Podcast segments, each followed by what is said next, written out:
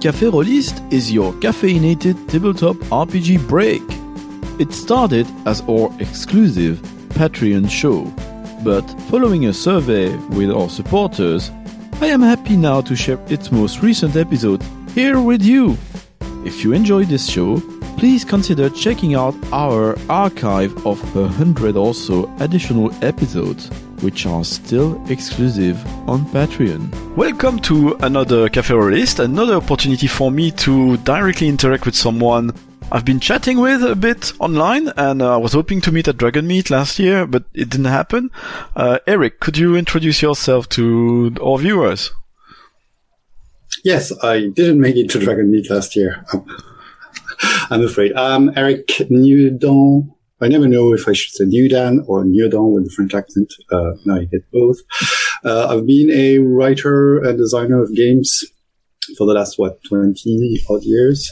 Worked in France um, for different publishers, and now I'm doing my own thing, working on my own other things, uh, real life uh, jobs, and also designing my own little games and I live in, in Ireland. Awesome. For people who are either following already the the Rolistes podcast or uh, who are curious, uh, in in the episode I recorded in Dragonmeet, there was a moment uh, during the recording when I confused you with somebody else. Actually, I confused three people at once. So I met Dice who's a fellow Briton from uh, Croydon, I think, and uh, I confused him with you. So I asked him, "Oh, so you're you're French designer from Ireland?" And he was, "I'm not French, no, no, I no from Ireland." And it seems that I had confused you with Elucubration Ursidé, who's a blogger who I don't know quite well, and then I confused that person with Ursidice. But uh, yeah, you can people can go check our Dragonmeet episode uh, 2019 part two if uh, if they're curious about this rather an uninteresting idea story. So uh, the, the, big name I know you from is uh, Macchiato Monsters, which I haven't played yet. So what can you tell us about that?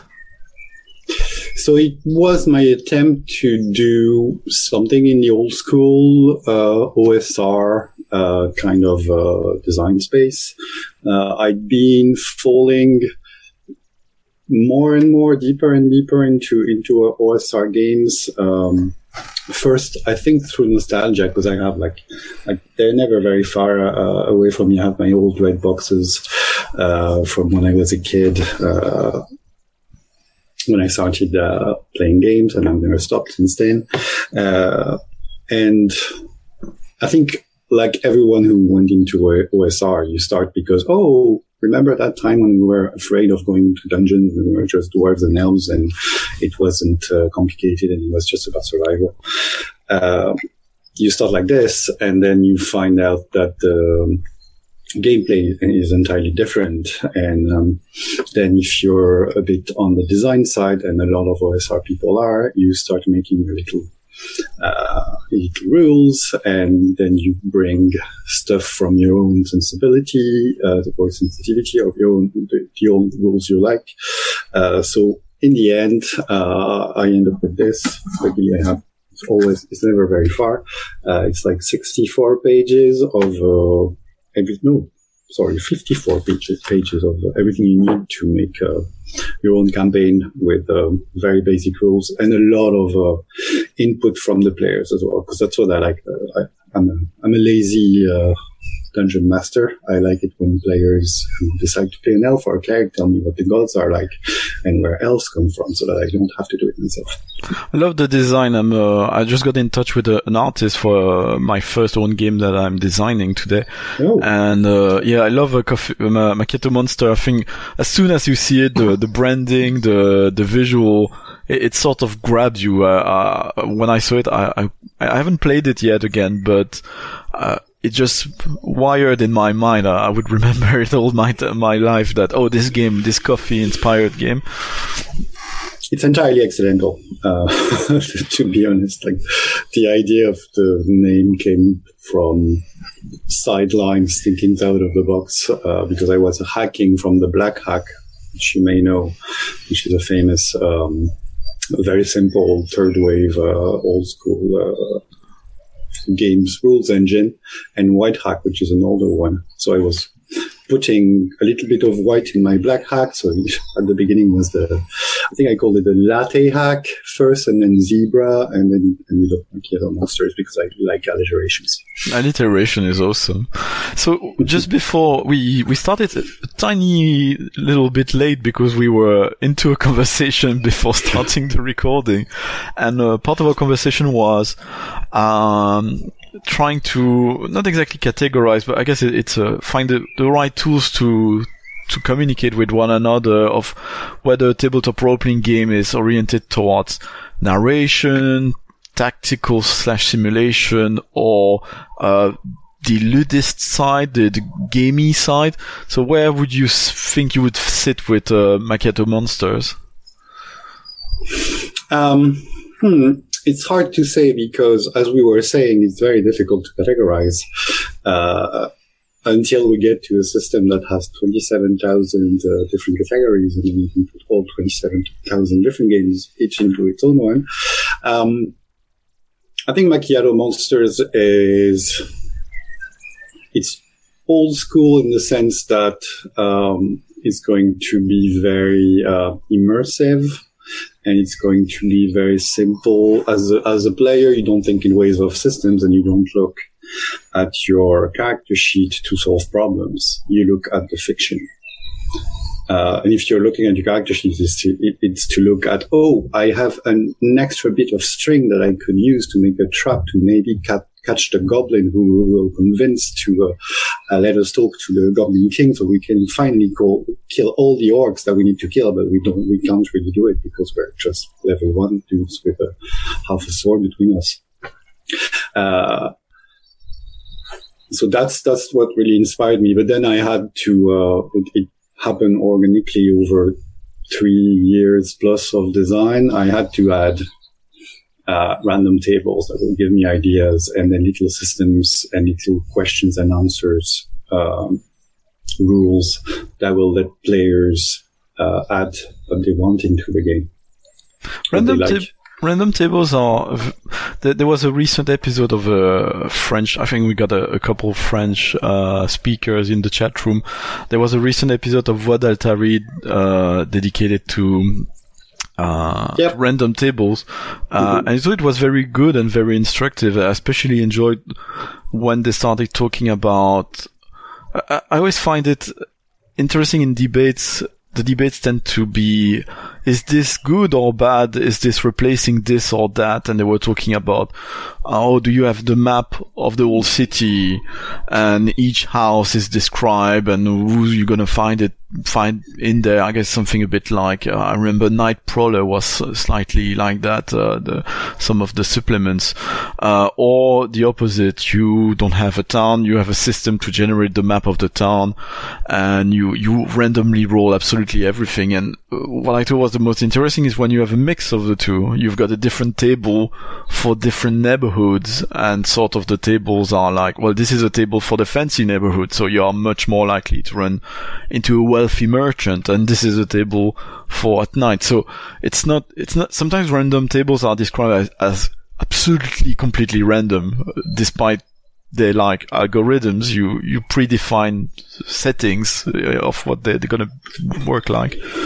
Yeah, they're not. Even if they are, uh, even if you're mixing uh, wealthy merchants and uh, undead zombies and uh, flying gnomes, uh, it will still generate an environment that will be unique. And yeah, it will be a very, very strange part of the city, but it's the, it's the place where sometimes you run into flying gnomes and uh, they're running after zombies.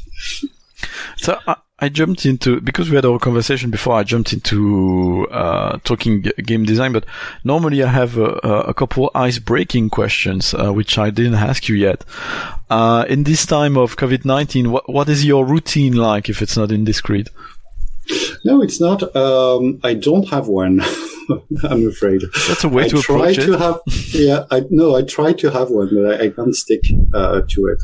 I try to get up early-ish, uh, so seven. Uh, ideally, I would wake up at six, but um, the thing that goes that's that is a priority is uh, sleep. I try to sleep eight hours because otherwise I don't function and I get uh, bad migraines like uh, this morning. That's why I, I apologize if I'm a bit uh, blurry.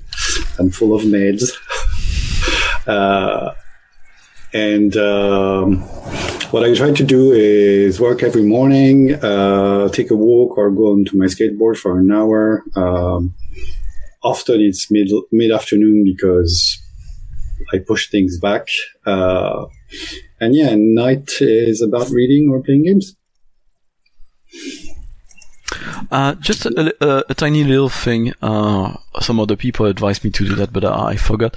Could you go into your audio settings? You know, when you, when you went to your mic and untick automatically adjust volume on your microphone. I think it's gonna work. Yes. Better. Um, um, what was I about to say? Yeah, and uh, yeah, routine. It's a funny thing because uh, here uh, I've been. Uh, it's my ninth. Uh, it's a week number nine of self-containment because we started a bit earlier here, and for a while I was like, I need a routine. I need a routine, and now I've achieved a routine. But I'm at the stage when I'm getting bored of my routine, so it's it's kind of getting depressing. You're going through those stages, and yeah, it's uh, emotionally, it's it's kind of it comes and goes uh, rather swiftly. Yeah, early, uh, early in the um, in the lockdown, I think we've only been seven weeks here, maybe eight, with the people who uh, who uh, took ahead, uh, decided to work from home. Uh, one week ahead because they knew he was coming.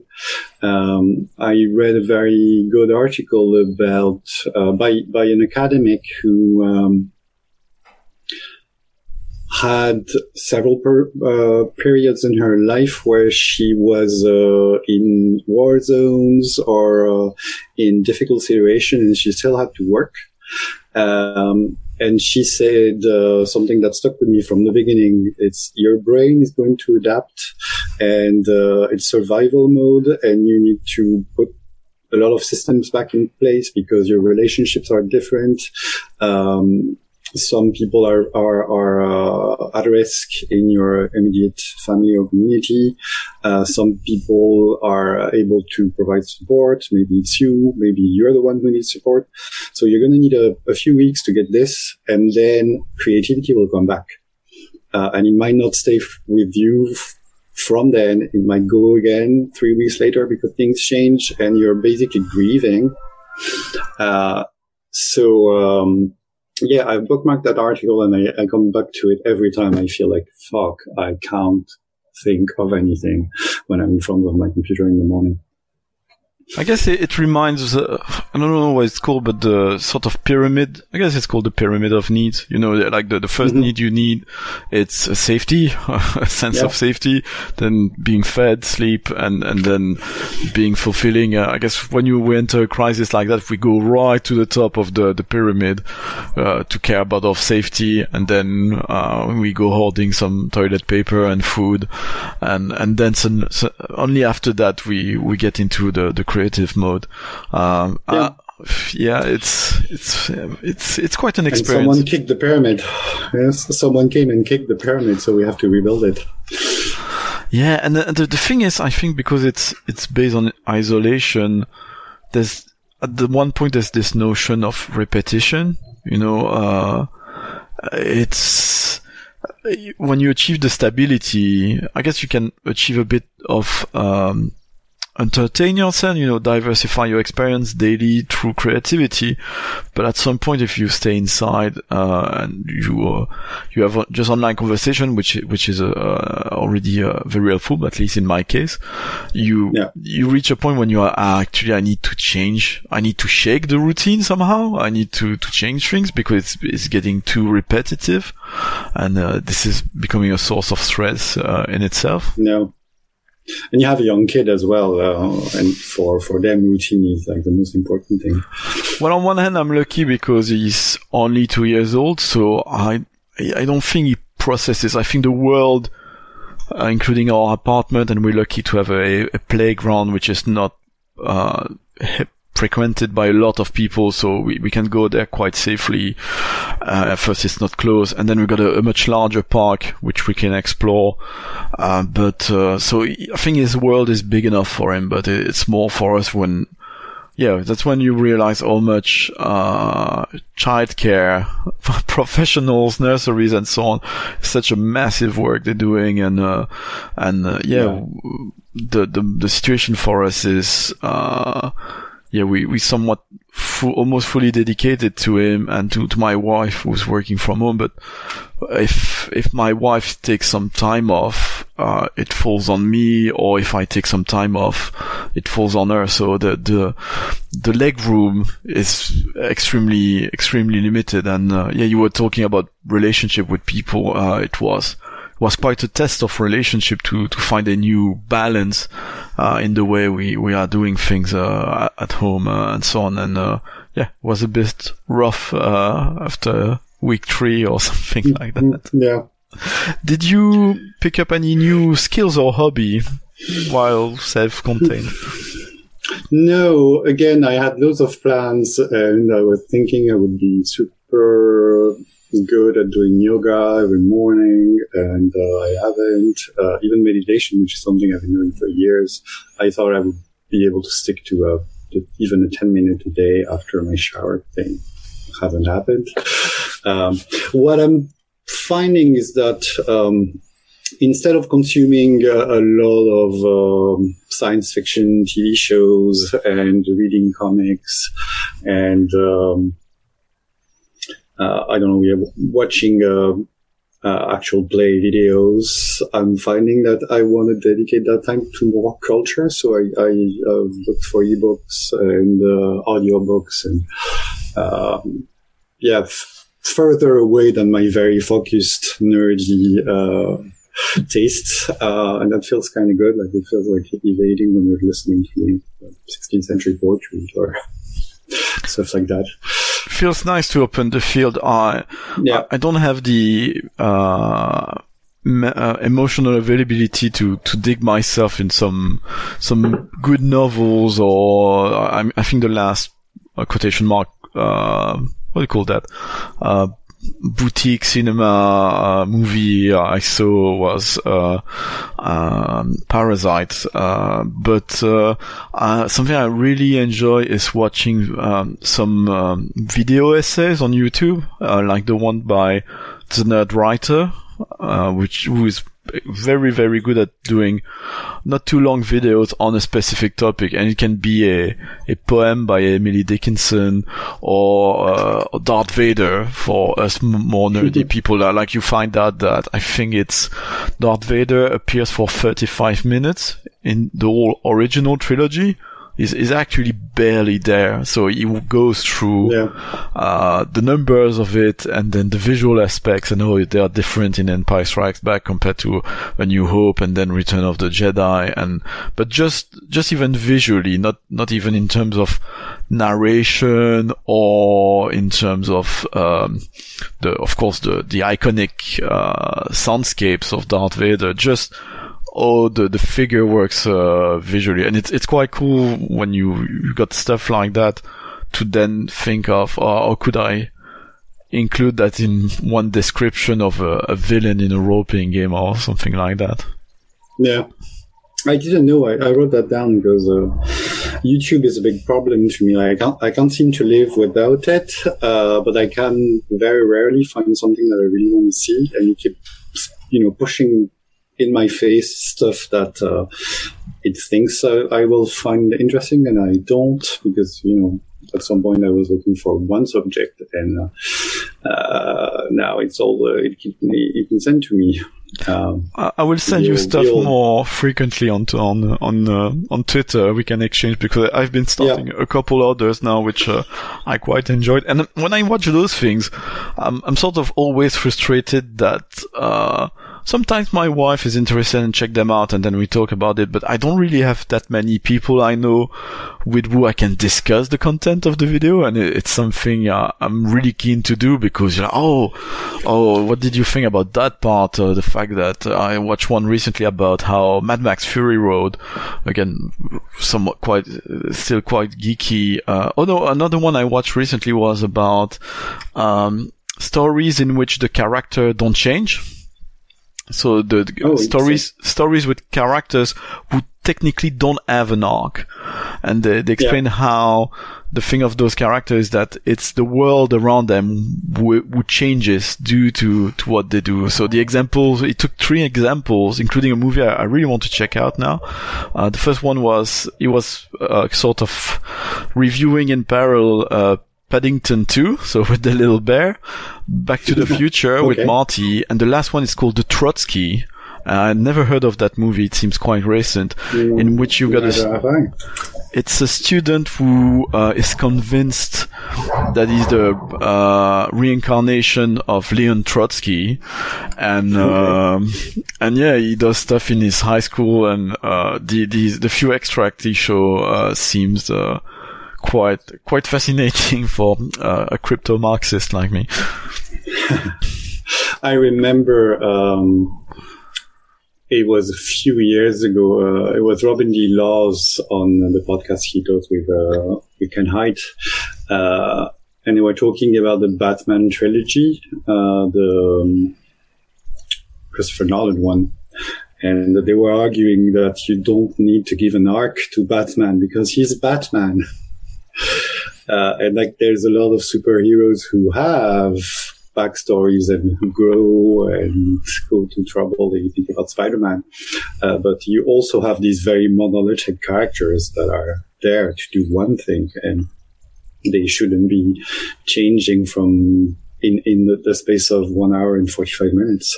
It's funny because in the video he, he concluded the video by just saying uh, s- s- sort of as a something a bit out of the box, but he seemed very emotional saying it. He said, um, he said uh, at the end of his video, he said, and um, that's how you should do a Superman movie. And then he gets the, the video, like uh, apparently frustrated with uh, how Superman's been treated as a character um, in the last few Yeah. uh, movies.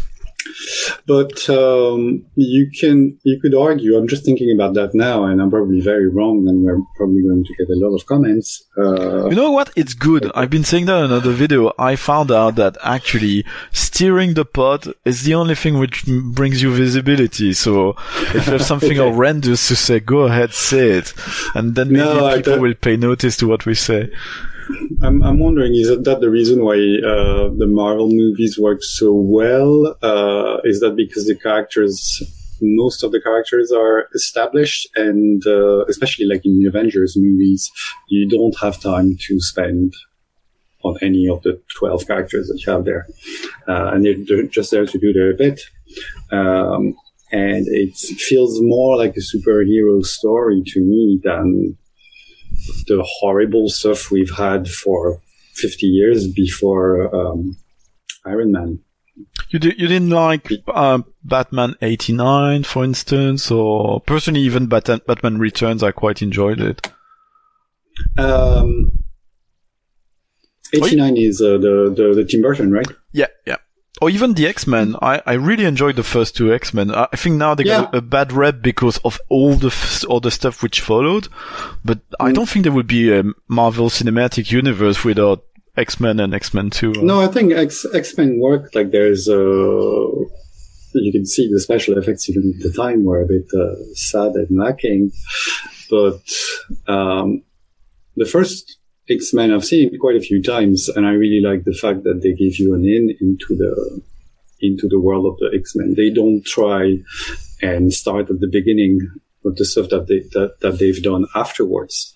Uh, explain the school and etc. They put Rogue in there, uh, and uh, she's our, our point of view character, and she gets into this world. And since she's just this tiny young woman, and she can't be uh, obviously at the time she cannot be the protagonist, uh, then you put Wolverine, and uh, you have like your true uh, your your true characters uh, that give you the in into the, the X world, if I can say that. And then it goes into uh, Magneto trying to change the world, etc., etc. So, you, but you were saying, uh, so you Iron Man for you, it's uh, well, kind of obviously, it's it's a game changer really for you. Uh. Yeah, yeah. Uh, again, I'm not a specialist, and that's not a movie that I've seen many, many times. But it's it's the first real, at least as a as a former fan of Marvel comics, because I was reading them when I was younger. Uh, it felt like we finally had a, a proper superhero movie. What I find is nice with the MCU, and I disliked with uh, most of the the latest uh, DC Universe one, is that uh, there's sort of this take of making the world seem real, but on the same time they yeah. they're not they're not embarrassed about themselves because sometimes I find the DC stuff the the people working on it they feel like it sounds like they, they're embarrassed of the concept of Superman or they're embarrassed of the concept of Batman and they, they really feel very hard like turning, taking a step away, stand next to the viewer, look towards their own creation and say, ah, it's a bit ridiculous, right? And and and and they they're shy of of doing the yeah of being a bit more faithful and colorful. I think that's something which from which the X Men suffered also uh, past number two. Uh, they they never owned uh, literally the colors of the characters. You know, if I think if uh, Wolverine shows up in the Marvel Cinematic Universe in a, in a few movies, I'm pretty sure it will be at least there will be good patches of yellow in his costume and not, not just at the end of the movie and then we forget about it like in the Wolverine. It's, uh, it will be bright because the characters are bright. Captain America is blue, white and red and Iron Man is ye- bright yellow and red. Yeah, I think it's a, it's a different time probably and yeah, they were, they were probably afraid uh, of putting people in, in spandex and having them stupid. Um, I don't know what these all these costumes that we see in the Avengers movie look like when you're in front of them.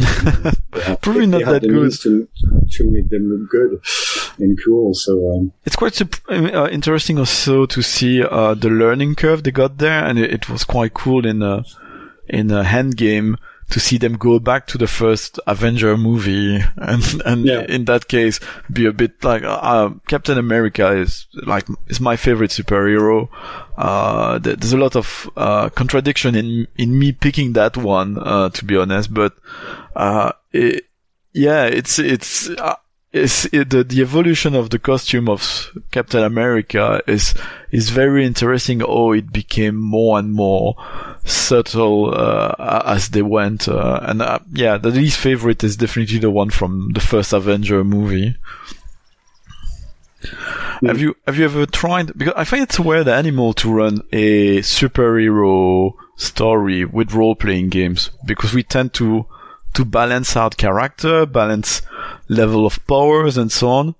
And uh, I find it interesting that actually in a superhero movie you need to to large extent overlook that because it doesn't make much sense. Squirrel Girl can defeat Doom and and uh, yeah the character are as strong as the narration requires them to do. So if you you start a to, to create your character with a point system and uh, oh if you are that strong that means you are that stupid and so on.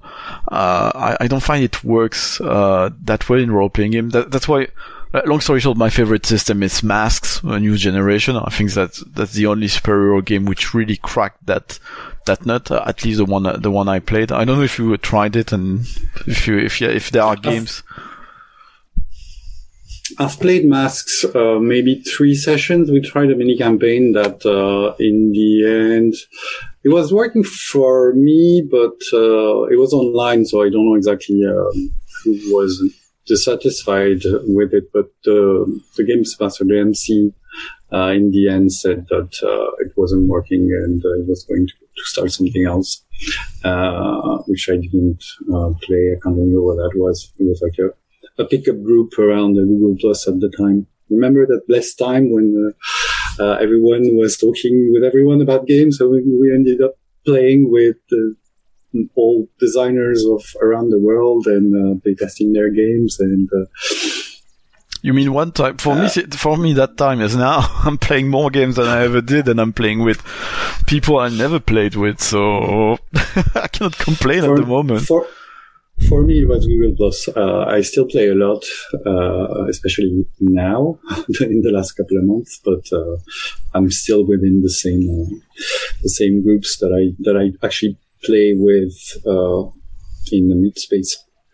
So you actually that reminds me uh, when I first well not not first but I remember interviewing what's his family name I don't know, but Paolo from Lost Pages uh, on the yeah. in, at Dragonmeet a couple of years ago, and I, I, believe we, we talked about you briefly, and he mentioned uh, wasn't didn't you meet and part of the reason Macchiato Monster came out at Lost Pages isn't related to a big uh, meat space uh, being uh, in between slice and called uh, Lasagna Con. Yes. Uh, he, has been doing that every summer for like six years now. It's basically inviting people to uh, his flat in Glasgow. Oh wow! Uh, and uh, and play games for a weekend and cook a lot of lasagna beforehand so that we fed everyone, feed everyone uh, for three days. By the by the Sunday night, no one wants lasagna anymore.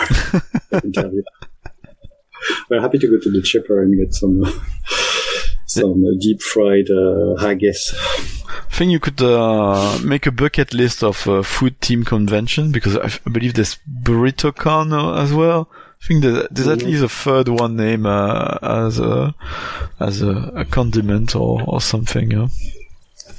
I went to one in France once that was hot dog themed, uh, and they had a menu of increasingly big and heavy and uh, gross, to be honest.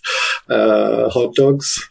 And the last one, I guess, uh, I I think you you got a prize if you finish it. It was like a, a whole oh a whole a whole baguette with uh, twenty sausages in it, and uh, yeah, it was terrible. It's never very healthy, or at least doesn't sound like. Yeah, well, it was it was uh, yeah French gamers in the nineties or or two thousands probably.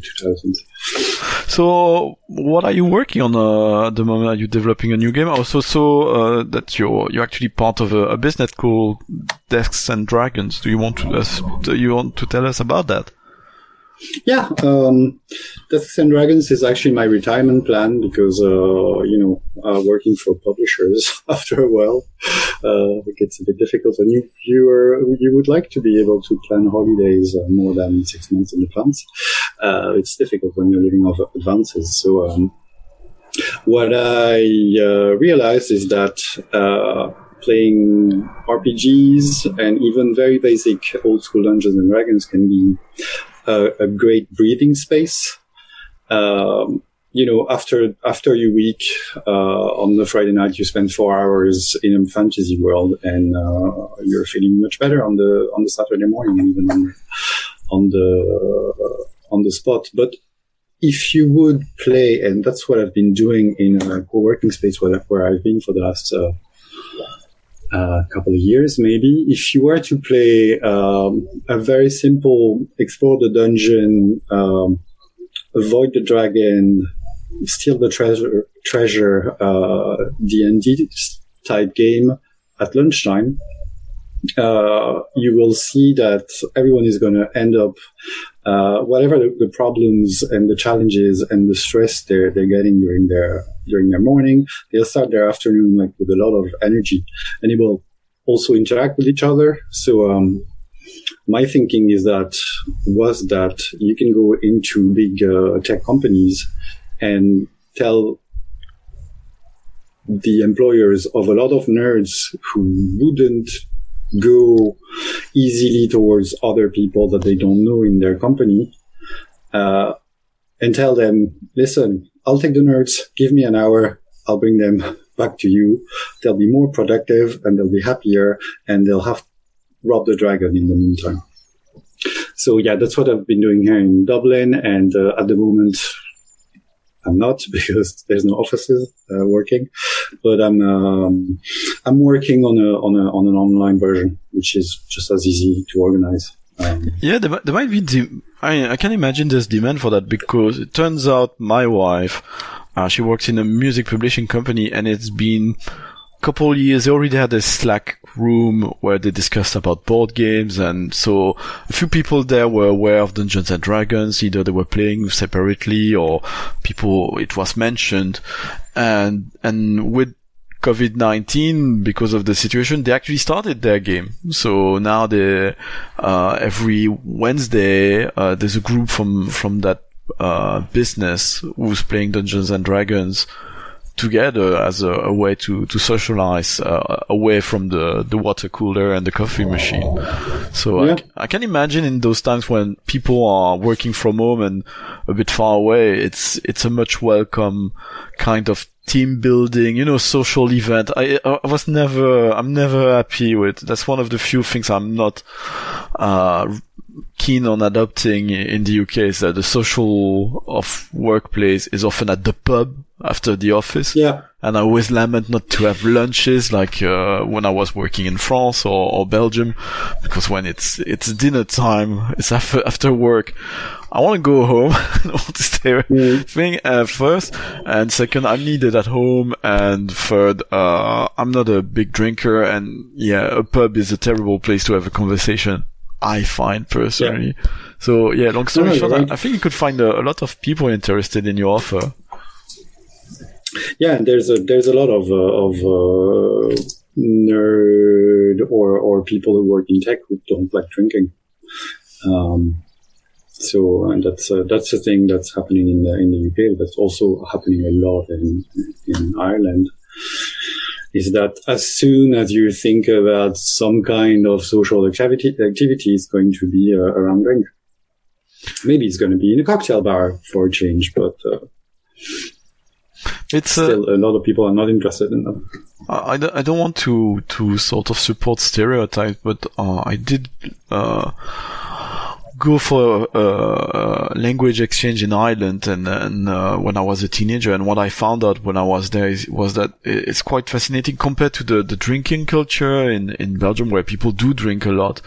Uh, I found it fascinating in Ireland. It seemed to be people were either drinking quite a lot or they were they were they were not drinking at all. Uh, it's it was very uh, there was this very strong um, dichotomy between people rather than most of the people being laid back about drinking. Not not really in Belgium. People don't really binge drink as much as they do in the UK or or Ireland, as far as I know. But at the same time, very few people are dry.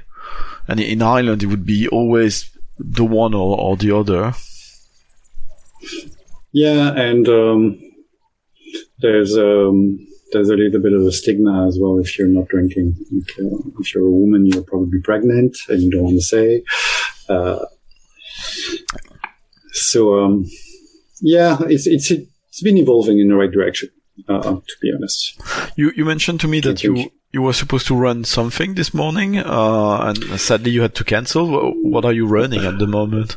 Um, so it, it's part of my experience to, uh, or my experiment, sorry, to uh, try and do a lunchtime game with uh, with people online. Um, I could have picked uh, one of the adventures I have here.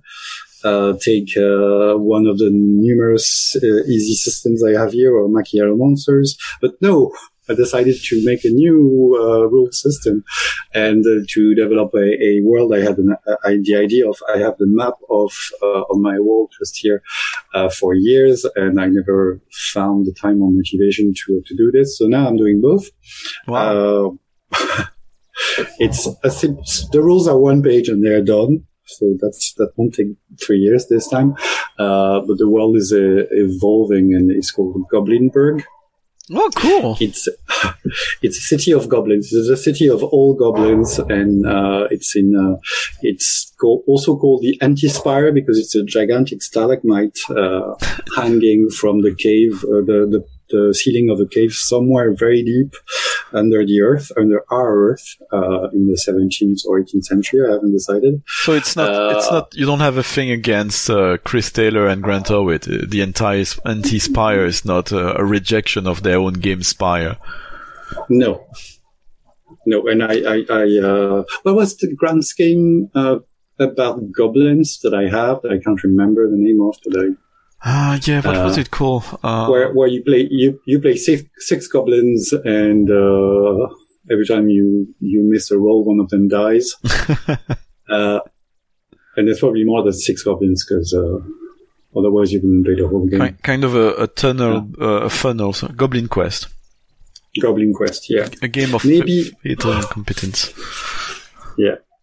Uh, I, I never got to uh, to run or play that game, but I really like the concept. Uh, but no, it's an anti-spire because it's a it's a stalagmite, and uh, I think anti-spire looks, uh, sounds better. Um, and everyone is a goblin there. Uh, even dwarves, they're called bearded goblins, and uh, surface goblins are probably humans, and uh, etc. etc. So, the, the idea is that you can come and play with any character that's Dungeon Dragon based or from a Dungeon Dragon centric game. Uh, and uh, the system will accommodate you and you will go on a quest to uh, find uh, a flying wig or uh, something equally stupid uh, or maybe change the government because the the sultan is actually a bastard, and some people want to want, want their want his head. So sorry. does, does this other system focus on something different than uh, Macchiato Monsters? Or wha- wha- what, what was the motivation for starting afresh? Um, simplicity, really, because um, Even simpler Mac- than Macchiato Monsters then? yeah. Uh, it's one page rules. Uh, you don't need stats. You roll 2d6. Uh, it's mostly, um, games master decides, uh, according to what you tell the games master about your character, if you're going to be, uh, good or bad at, uh, the task you're attempting. So, uh, they give you, uh, a roll to, uh, to do on 2d6. And, um, yeah, that's all. Uh, hit points, damage, uh, magic will work, but you have to roll in case you roll a really bad roll and then magic turns against you and it, it makes for a nice twist in the story. And uh, yeah, something really, really simple because I wanted anyone to play and I have a friend who plays with her, two, two of her kids, a six year old and 10 year old. Uh, the three of them on one, uh, on one, uh, uh, screen, and then I have uh, other players, and they manage to play as well. Well, it's just you just have to uh, to make sure they don't chat too much, and uh, the boy isn't uh, miming the attacks he does in the background. Uh, but it works like it. Yeah, it's all age, all levels of nerdism, um, and the challenge is more like putting an episode in an hour, basically. Yeah, it's a very tight Uh, format. that's I that's mean, what is still um, that's the, the the work I still have to do. It doesn't work all the time. I'm asking to the chat room if they have any question. Guillaume asked us if we can speak French. I already answered to him that we can, but we won't. uh, what was I, I about to say? Uh, yeah, uh, yeah, I, I was saying I, I was developing my own, my own game. Uh, it's, uh, Yeah, what's your game about? so uh, it's um, so it was inspired by uh, a very quick read, not a thorough read. My my wife was reading a book called uh, Marie Kondo, the the life changing magic of tidying. Since Mhm. then, Marie Kondo's got a show, I believe, on Netflix or somewhere else. So she she's a slightly Yeah. more famous. She's this uh, uh, well-being advisor uh, from Japan. Uh, she she seems incredibly li- nice, and uh, I think she she's got a point uh, about what she says about hoarding. But when I read her book and discussed it with a friend, uh, I thought it was uh, there was an immense potential for parody into that because if you if you took some some of her statements again which makes sense but slightly switch the context of them especially if you put it in a fantasy setting, uh, they, uh, I thought they were really hilarious. So from that, I, I created a, another character, uh, uh multi-planner a well-being advisor living in a monastery called Paris Gondo, uh, who they left behind them uh, even their gender because, uh, as Marie Kondo herself uh, advised, uh, you should look at things and if they don't make you happy, you should throw them away. So that that that individual look at their gender to didn't make them happy, so they threw it away. Uh, they, I yeah. think they, they, probably did so with their even their flesh and their their body, so they're probably not just a, spiritual being now. But the, the whole point uh, of the game was uh, sort of a take on the you know the the tropes and the failings of inventories in role-playing games, especially medieval fantasy uh, or role-playing games. And oh, much can I carry? I've got that much slots, or it's too heavy. It's that much uh, pounds of material. I'm not supposed to carry that. So, so on one end, it's it's it's quite simple. It's not too complicated. It's heavily narrative. It's mostly the game is mostly prompt for people to to goof and role play. But there's part of the game which is almost intentionally a bit tedious because you're gonna have those. The, the whole point of the game is that you've got a starting inventory of objects, which are cards, and they got stats mm-hmm. uh, describing, of course, not only how useful they are and how heavy they are in your load, but also how, how, how far is your potential emotional attachment to them because again, if you see something doesn't make you happy, you should throw it away.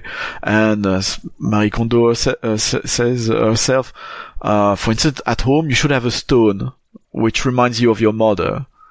So. so the, the idea, for instance, of the stone in the game would be, and there's a character who's got that. He's got uh, the wizard's got a unreadable tablet, which is very heavy to carry around, which is completely useless but uh, to which he, has got a, a big uh, emotional attachment. And the, the, whole point of the game is you're gonna create new items, rolling their stats, making up what they are with a crazy explanation. Uh, we had, uh, what did we have yesterday? We had a magical harmonica. We had a clerical tiara. Uh, we had bracers coming from uh, a famous grandmother who was called the Breakers of Chains uh, because she. People are not sure if the and that's that's sort of the the explanation we came up in in play yesterday. So the those strength bracers came from this grandmother who was very famous as the Breakers of Chains, but people are not sure if she was called that because she freed people like slave or if she just broke chains. And we even in a cir- in a circus. Yeah, and and like the player went yeah. even further, saying, "Yeah, actually, uh, cyclists didn't like her. She's famous because cyclists didn't like her because she would break the chains of their cycles.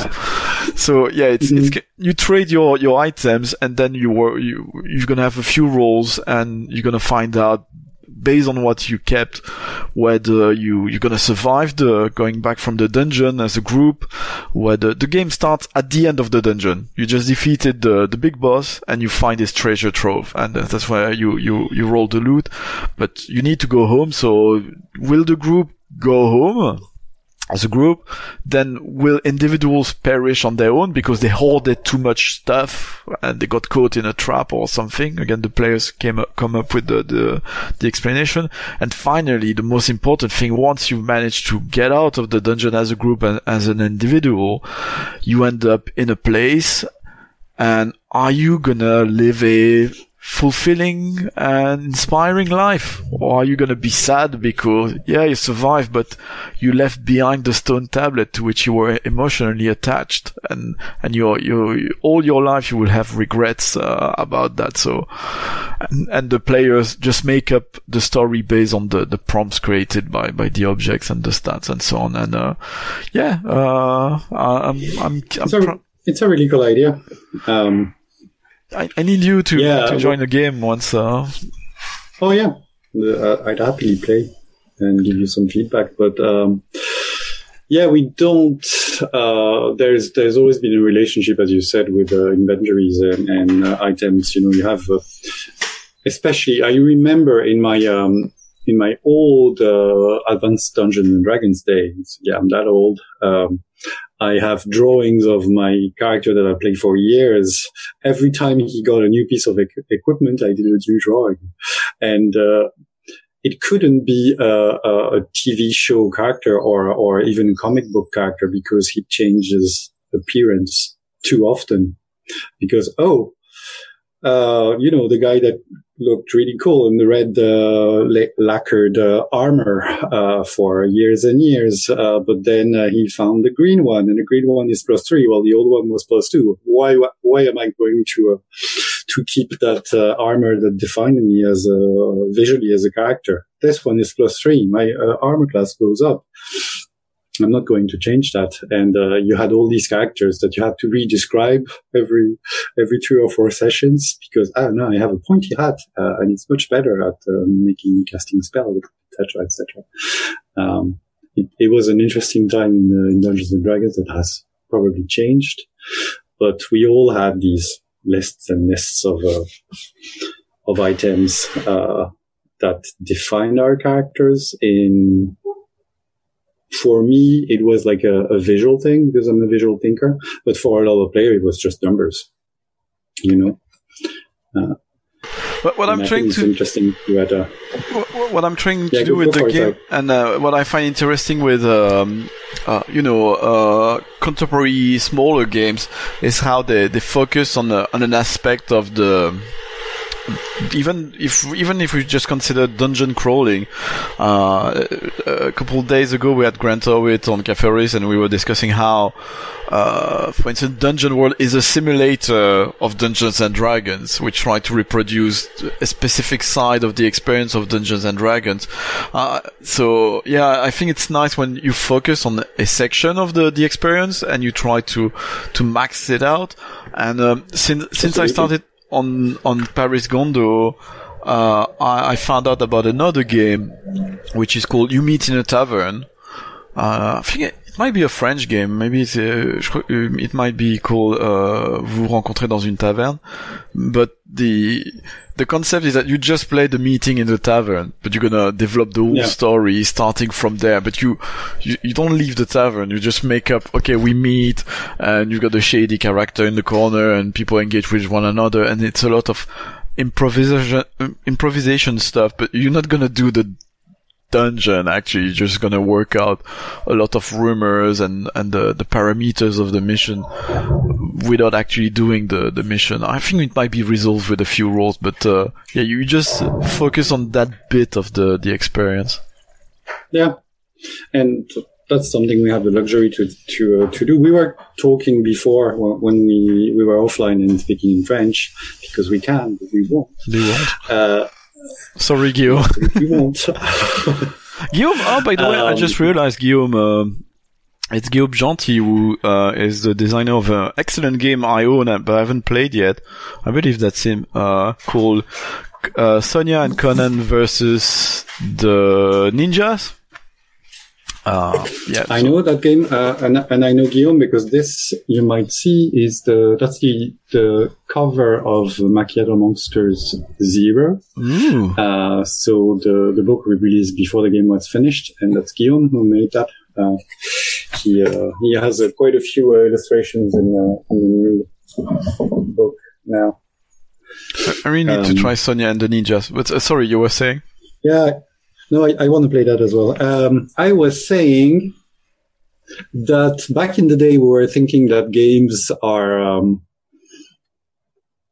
are big and uh, all games have to be played in a campaign and uh, you can't find you can can't experience a, a, game properly before you've played like 10 20 games uh, but also only one game, one session out of uh, maybe five or six is going to be a really good one because you have to interact with all these things and the game will sing only once in a while. And also you play for so long, you play six hours.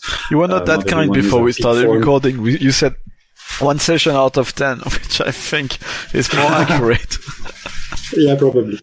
Uh, but what we were we we said after that is that now we have uh, the.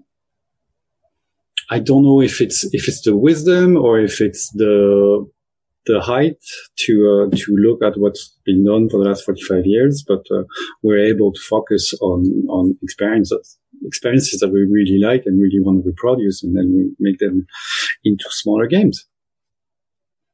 But I don't think any of uh, your viewers are, are, learning anything by what I'm saying here because it's it's really uh, uh, it's really obvious stuff, but. Um, I mean, there, there are a lot of resources now in a lot of shapes yeah. which we, we, can use. They're available for people who are keen on on improving and and and it's got the the mindset to to sort of yeah you know reflect and question the way they're doing things and uh, are they are they the right ones. Uh, I guess it's yeah it's, it's I guess I don't know art might be like this like uh, in stages in times in art history people would learn art by, to some extent, take paint and paint and they, they paint for 10 years and then they, they end up being a, a rather decent, if not good painter but then at one point of history uh, and different times of history in places, you start having, uh, uh, yeah, sort of schools of arts, academics, and they teach you techniques and you, you push your art further. So in the process, maybe you're losing something because if you look at art history, then people people uh, yeah uh, techniques doesn't mean quality necessarily and things can uh, become samey also when you look at the the beaux-arts in art history and so on. At some point there's a question okay all this technique is great but uh, where's where's the passion? Where's the the talent the the individuality in in all of that? Yeah. but but still having those resources is is what the thing i mean you need beaux-arts i think uh, it's a it's a big argument. Uh, welcome to the intellectual time, but you you need a Beaux-Arts to have a Picasso, and Picasso is not a guy who who just did his thing and it was random. Or Jackson Pollock, those people were mm. were lectured and trained, and they came to what they did uh, not because they started dripping paint randomly uh, at the at the frame, but because they they were yeah genius. But they they came they still they still train and and studied a lot of stuff before doing that. Yeah. Um, yeah, nowadays, like back in the day, we had uh, magazines. That was the only way we could uh, communicate uh, between. It reminds me the first time and, I designers. The the first time, and it was kind of mind blowing. The first time I saw a piece of advice for game masters was uh, a hors série. Uh, what do you call that in English? Uh, special edition of Casus Casus yeah. Belli, uh, the the French magazine, and I still have it. It's uh, the, the, pages are flying away, but uh, yeah, it was the yeah the, the, I don't know if it was the Galactic Guide to to tabletop role playing, but it was full of good advice, and I think there was stuff from Gygax and even Monte Cook. It was like a compendium of put in order or step by step of what you should do in role playing games. And but when I read that first, I was like, oh wow, I never thought about this and this and that.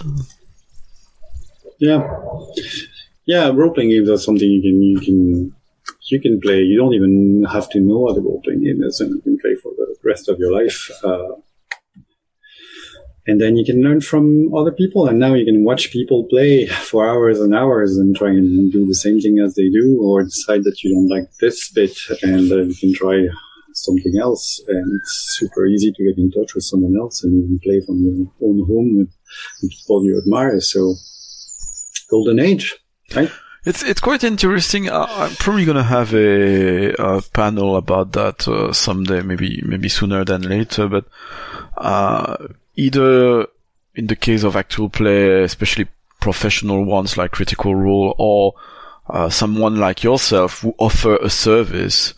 Uh, it's quite fascinating the idea that from the moment you offer a service or you're a professional entertainer, uh, there's a uh, there's standards and performance levels which are expected. You know, if like if you're offering your your service of running games for a business, uh, it's not to some extent it's not acceptable that one out of ten of your the session you run is actually interesting because people are playing and they might not be around out one out of ten uh, you know they, they might not be around for this one the it's quite interesting how it yeah it it puts the the pressure on you to to deliver and that's when you you need to to start to think somewhat hard to what you about what you're doing i guess yeah, um, but also it's not the 90s anymore, and we have the tools to make games that uh, work uh, in a better way. You can adapt them to the people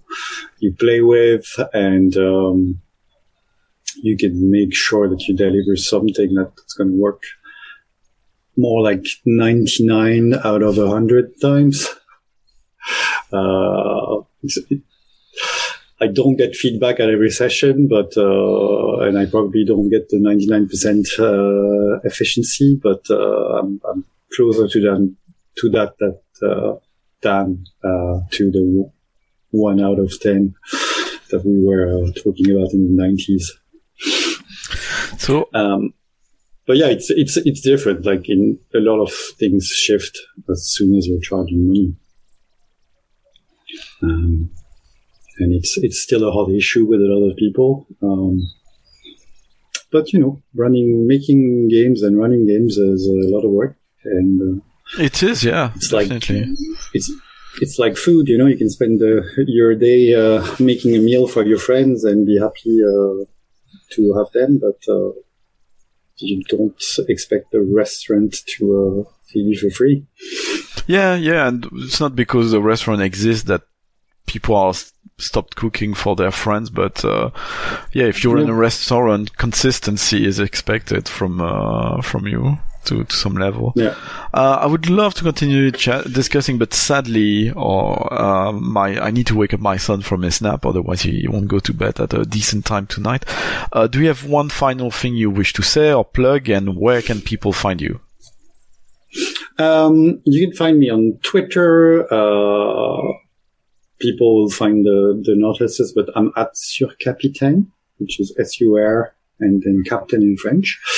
Uh, we'll put it in the show notes. So it's cool. got the same problem with uh, my Twitter. It's too complicated to spell.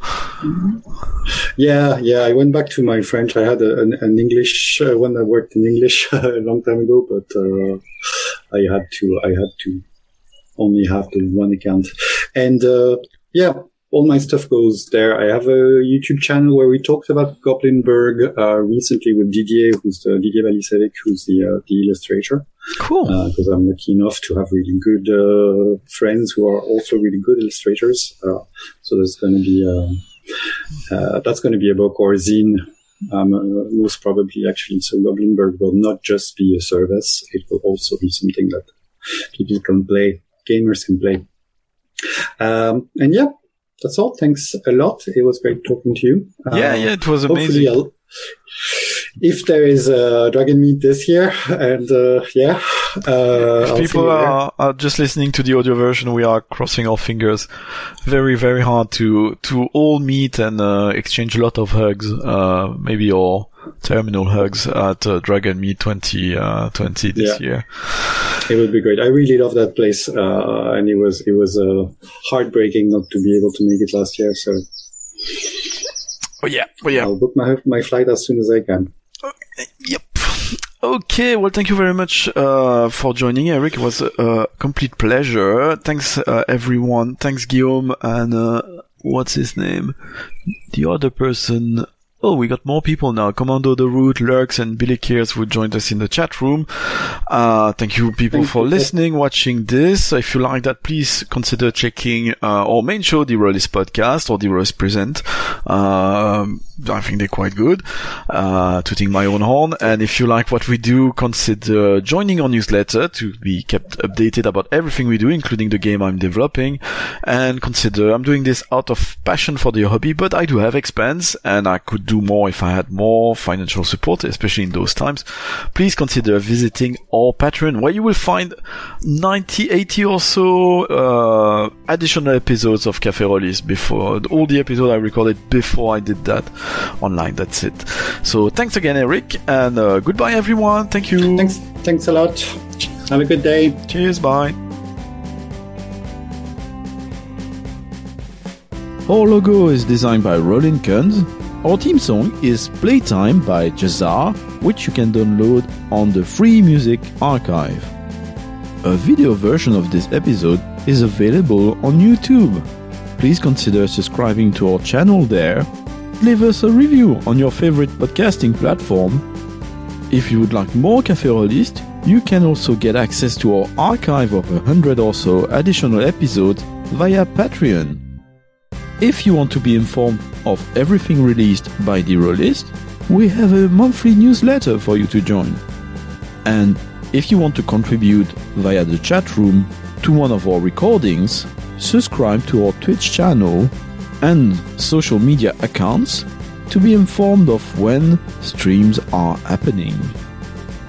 Finally, links to everything I just mentioned can be found in the description of this episode. Thanks for listening to us, and remember, you are the Rolistes.